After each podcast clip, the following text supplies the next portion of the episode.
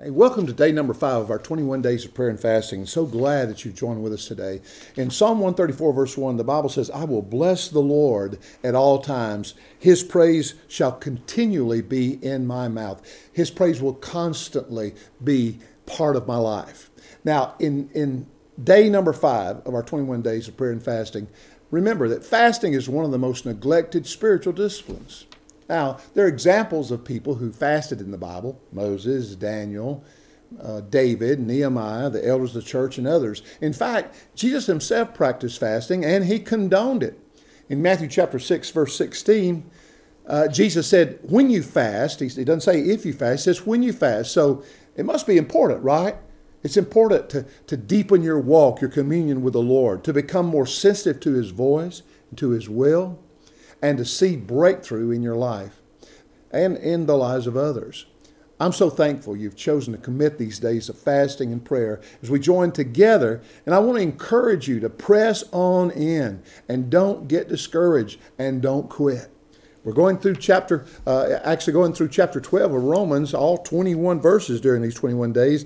And we're, since we're on day number five, then we're going to go to Romans chapter 12, verse 5, which simply says, We being many are one body, one body in Christ, and individually members of one another. Now, that's similar to the verse we had yesterday, but Paul is emphasizing the fact that we as believers, followers of Christ, we're connected to his body.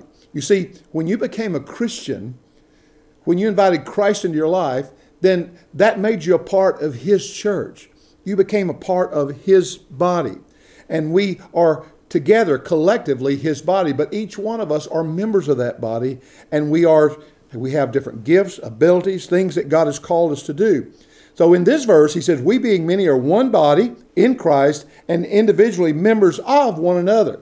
And what he's really pointing out there is that this is a together thing, that we don't do this thing alone, that we're to encourage one another, build one another up, help one another, serve one another. And as we do this, it will bless our own lives, it'll bless those around us, and it'll make an impact on the world around us. So we're grateful for what God is doing in this church today. Now, our prayer focus today is really on seeking guidance. Lord, I want to know your will. So let's pray together. Father, right now we come to you and we look to you for direction. We know that the word teaches us that we can hear from you. And we know, O oh Lord, that the Holy Spirit leads us. Lord, that you direct our paths. So today, Lord, we trust you. We seek you for your divine wisdom, for your guidance and direction. Lord, that you'll show us the next step to take.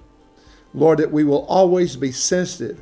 If you tell us to turn right, turn left, Lord, just to know what you want us to do. We want to follow you more completely. We want to hear from you clearly today. And we believe that we do. We thank you for that guidance now in Jesus' name. Amen. So I look forward to seeing you on our next 21 days of prayer and fasting. We'll be on day number six.